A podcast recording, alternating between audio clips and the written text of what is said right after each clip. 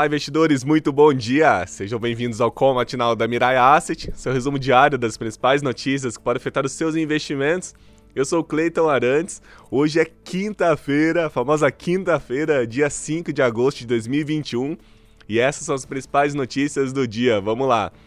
As bolsas de valores no exterior elas perderam força na tarde do pregão de ontem, com a confirmação da evolução de novos casos da variante Delta lá na China, Coreia do Sul, Estados Unidos e, além disso, a divulgação dos dados mais fracos da pesquisa ADP para a criação de vagas no setor privado nos Estados Unidos. Isso foi de julho e ficou em 330 mil vagas, com expectativas de 653 mil vagas. Mas outras notícias positivas minimizaram o fluxo de notícias negativas lá fora, como a continuidade do fluxo de divulgação de fortes resultados corporativos do segundo trimestre agora de 2021 e a expectativa da assinatura do pacote trilionário de infraestrutura nos Estados Unidos até a próxima semana. As bolsas de valores iniciou essa manhã de quinta-feira com viés misto, aguardando os indicadores econômicos da semana, principalmente os dados oficiais do mercado de trabalho nos Estados Unidos, que serão divulgados amanhã. Na agenda econômica de hoje ficam os destaques com a decisão da reunião do Copom. Ontem à noite e aumentou a taxa de juros né, em 1% a Selic elevando aí para 5,25% e contratou aí, deu um sinal, mais um aumento de 1% na reunião agora de setembro. E imediatamente os economistas passaram a rever suas projeções para a Selic no ano acima de 7%. Lembrando que a gente estava falando há uns dois meses atrás praticamente que a Selic ela ficaria na faixa entre 6% e 7% e agora essa projeção aumentou um pouquinho.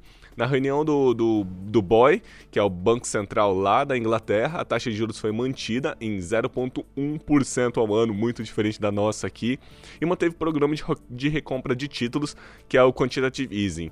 Ainda hoje a gente vai ter a balança comercial de junho e os pedidos de auxílio-desemprego de julho, lá nos Estados Unidos também. Na safra de resultados corporativos a gente tem lá fora o balanço do segundo trimestre de 2021 da Moderna e da Siemens. Por aqui saem os balanços da Ering, da Eneva, da Eng, da Tenda, da JHSF, da Ering, do Banco do Brasil e da Tupi. Muito resultado hoje.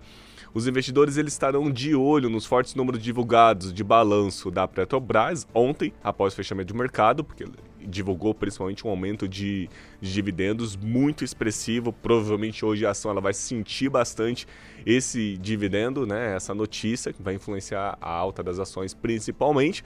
E após o fechamento do mercado, né? E vamos lá, e forte queda também no preço de minério de ferro hoje, isso vai impactar um pouquinho também. É, as ações e o mercado e a bolsa. Falando um pouquinho de resultados corporativos, é, como eu comentei agora anteriormente, a gente teve o resultado da Petrobras, é, ela divulgou um sólido resultado ontem, né, do segundo trimestre de 2021. O resultado ele superou expectativas, mas foi influenciado por ganhos não recorrentes. Então a, a relação dívida líquida e o EBITDA ajustado, ele diminuiu em 2,03%, 2,03 vezes é, em 31 de março de 2021 para 1,49 vezes em 30 de junho de 2021. A melhor marca registrada do, desde o terceiro trimestre de 2011.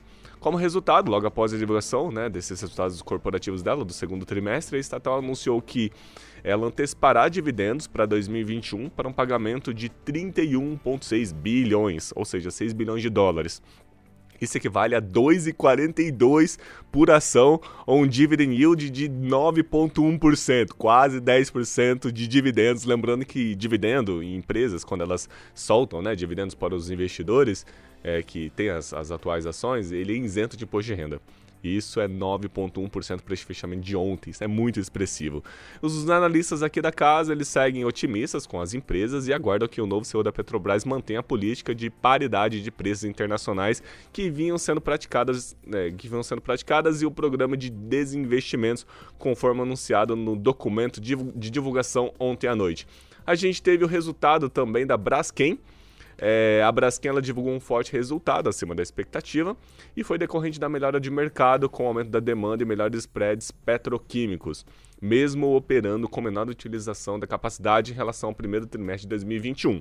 Os analistas continuam otimistas com a empresa e com o setor, esperando forte demanda de seus produtos nos próximos meses e condições de mercado favoráveis.